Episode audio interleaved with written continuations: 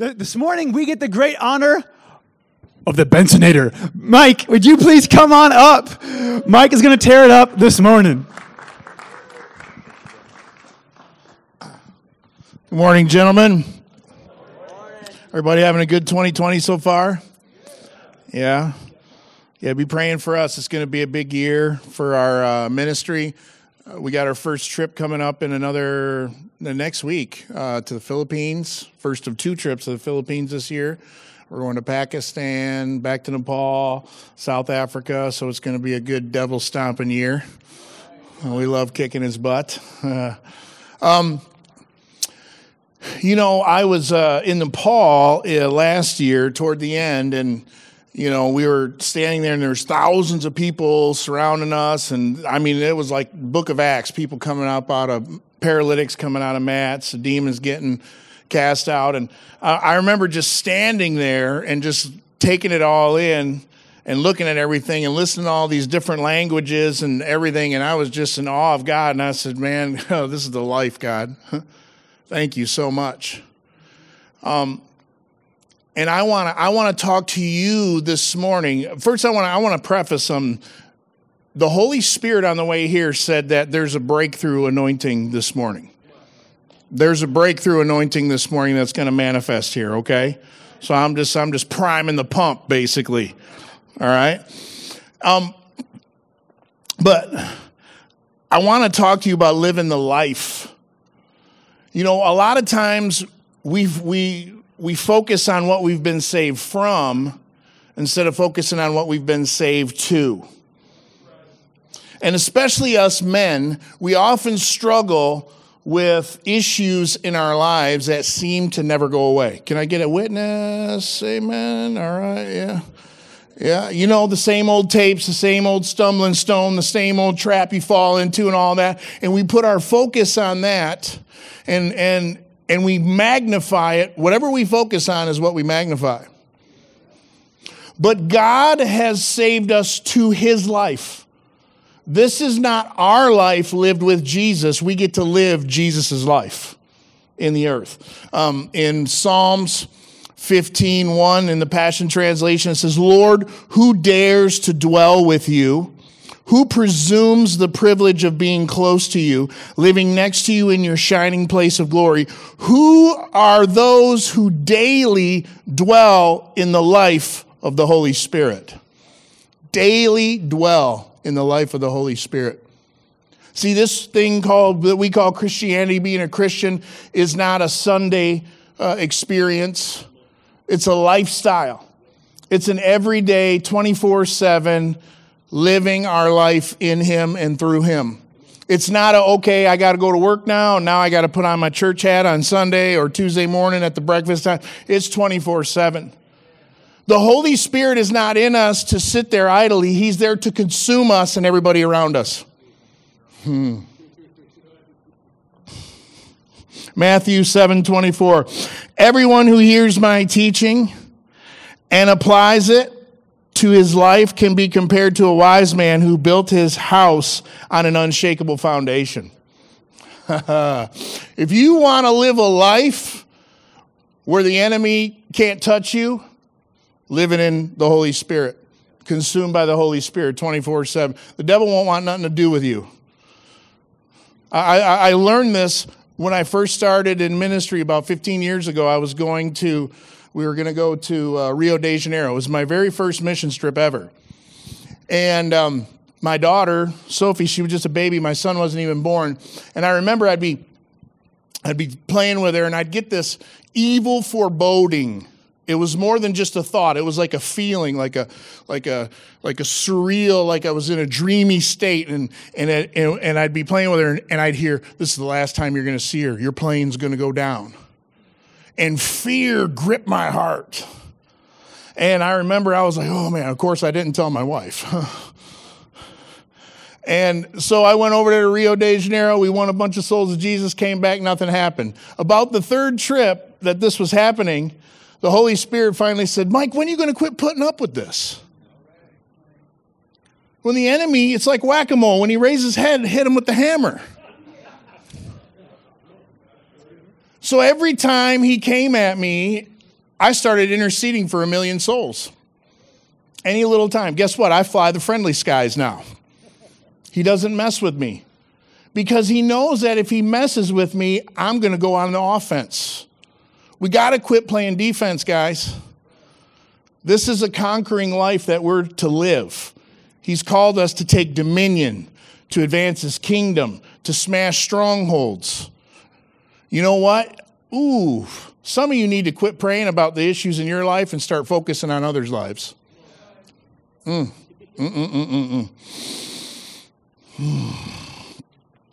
More things are caught than taught.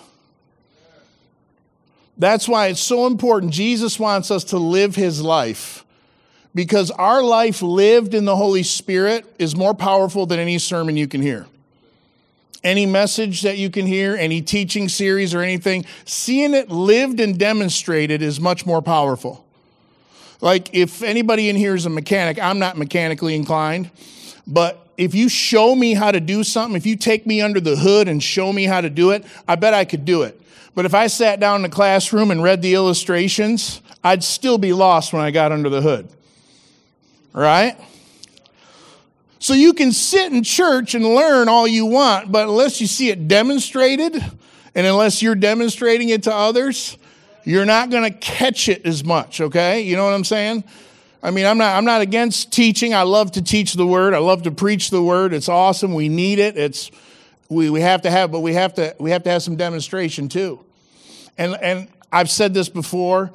It's not up to the people in the pulpit to be doing the work of ministry. It's up to the people in the seats to be doing the work of ministry.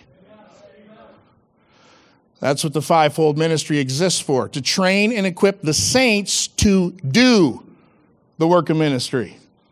We talk about boldness. Yeah, we're going to have there's going to be a challenge here this morning. We're going to take we're going to take this boldness out of theory and put it into practice. Mm. Psalms 18:31 Could there be any other god like you? You are the only god to be worshiped. For there is not a more secure foundation to build my life upon than you. A believer's life is not marked by how much Bible you know, it's about how much Bible you do. And I can tell you, I know a lot more than what I do. yep. I sat down to start getting into my plan for 2020. You know, I'm going to read this and read that. guy said, No, why don't you just start doing what you already know? I was like, Oops. All right. Yes, sir. oh, 1 Corinthians 2 4. And my speech and my preaching were not with persuasive words of human wisdom, but in a demonstration of the Spirit and power. And this is it in the Passion Translation. The message I preached and how I preached it was not an attempt to sway you with persuasive arguments, but to prove to you the almighty power of God's Holy Spirit. You see, people out there are hungry for God, but they don't know it. And we're very good sometimes at presenting religion, but we're very bad at presenting Him. We should be living a life that everybody else envies. When sickness comes, when disease comes, when things come, we have dominion over them. I love to go out somewhere and just explode on people. Just go holy. I call it going Holy Ghost. I just love it. I remember we were in in uh, Philippines, and um, I was with uh, an evangelist friend of mine, Clint Harima, and we were in the, in the we just got through with 10 days of eating fish heads and rice and praying for thousands of people and, and we were back in manila and we were looking for some we were looking for some food some american food and we found a chili's restaurant and we found some peach mango shakes and i'm sitting there and we're just and Clint, he's tapping me on the shoulder and and uh, he says, "Hey, Mike, look up there." And at the bar, there's a guy from India who had a leg that had a, sh- a shoe with a heel on it that thick. His leg was all twisted and mangled, and he's with some young girl, and he's three sheets to the wind. And he says, "Let's go give him a miracle." I says, "You go give him a miracle. I'm eating." and uh, so we're sitting there and we're into into the shakes and our food's coming out and and my buddy Larry taps me he says hey look over there. And Clint he's you know he's just happy all the time. He's got this guy's shoe off and he's got his mangled foot in his hand, his bare foot in his hand, and the dude's just laughing, and the guy and the lady's with is laughing, and he just whoop, just grew out that foot right there. Bam. That dude was instantly sober. He got up, he's kissing Clint on the head. Oh, Mo, thank you, go, thank you, thank you, thank you. Forgot all about the girl he's with. and uh, Clint comes, brings him to the table, sits him down, and, and uh, he looks at me, and the guy says, I am Hindu. And I'm like, oh, geez, here we go. and I says, have you prayed? He told me the story how he got ran over when he was four years old by a car in the streets of India. I says, Have you prayed your Hindu prayers or do whatever you do in Hindu over your leg? Yes, many times. We give sacrifices, all that. I said, The reason your leg is straight and whole right now is because the name above every name, Jesus, the same Jesus that healed your leg, he also died for your sins so you could have a relationship with the Father God. Do you believe that? And he looked at me and he said, I do and we led him to Jesus right there. That's what demonstrating does. Now I could now now we could have validly, validly, right, biblically everything. We could have went up to him, witnessed Jesus to him, and told him about Jesus. Would he have got born again? I don't know. I know I have told tons of people about Jesus who didn't get born again. But when you let Jesus show up on the scene, people know that he's the real deal. Cuts through all the lies, all the demonic strongholds in their mind, all the warped theologies in their thinking, everything they've been programmed by, cuts through all of that. And that guy didn't know us as evangelists or he wasn't at a church. He was in a bar, drunk. The same power that raised Jesus from the dead dwells in every one of you. Dwells in every single one of you. Same power, no limits, except for the limits you place on them. Mm, mm, mm. If you were on trial, if you were on trial for being a believer in Jesus Christ, would they have enough evidence to convict you?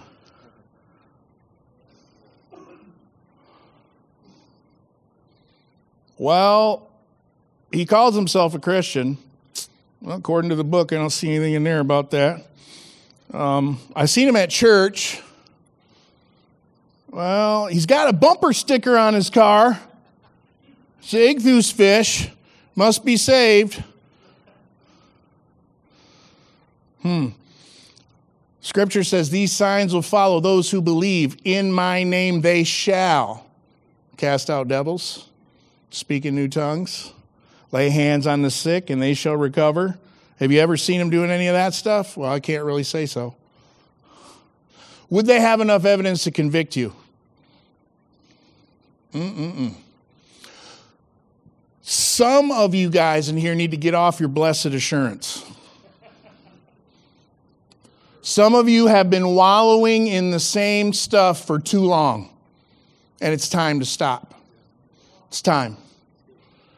Jesus is calling you because he wants you to live his life and stop living yours. Especially the life that was built out of your past. Matthew 10, 42 through 45. Jesus gathered them together and said to them, Those recognized as rulers of the people, and those who are in the top leadership position rule oppressively over their subjects.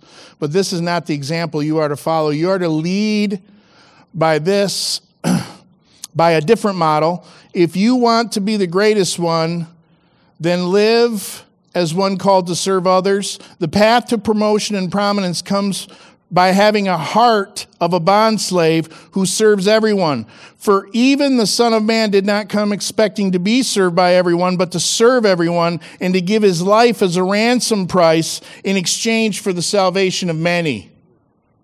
Jesus paid the ultimate price for our salvation. But we are not taking up the benefits package. In this thing called salvation, there's healing, there's freedom, there's gifts, there's power. But it's not all just for us, it's for everybody else out there. Leaders lead by example, by serving others. And the best way you can serve others is by letting Jesus be Jesus through you. Like we were praying this morning for boldness, Pastor Daniel was praying. You know, if you see somebody sick, first thing that goes to your head, I don't know if I have what it takes. that's the problem is the I. Every single miracle that happens that I've experienced hasn't happened because of Mike's goodness. oh man. Hasn't happened because of my track record or my history or anything. It happens because I stepped out and took a risk. Because I had the audacity to believe what his word says.